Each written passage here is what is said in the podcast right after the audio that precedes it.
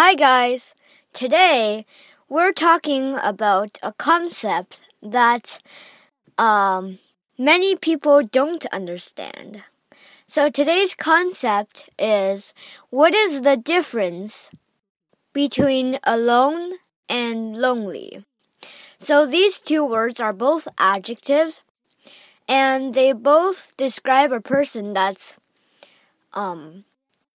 I'm trying to describe it without using the word, like by himself or herself. So, the difference between alone and lonely is that alone, you can choose to be alone, but lonely, you can't choose to be lonely.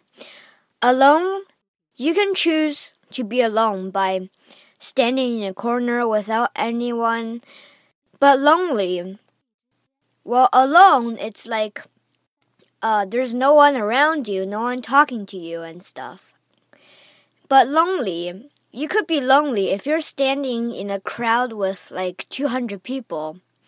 But if those 200 people don't want to make friends with you, or don't talk to you, or don't be nice to you, you kind of feel alone, or they exclude you.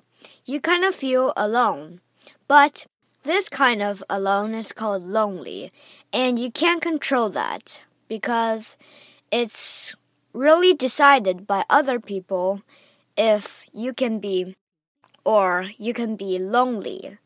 So, say if you want someone to be lonely, then you just tell other people to ignore him, don't be nice to him, exclude him, and everything.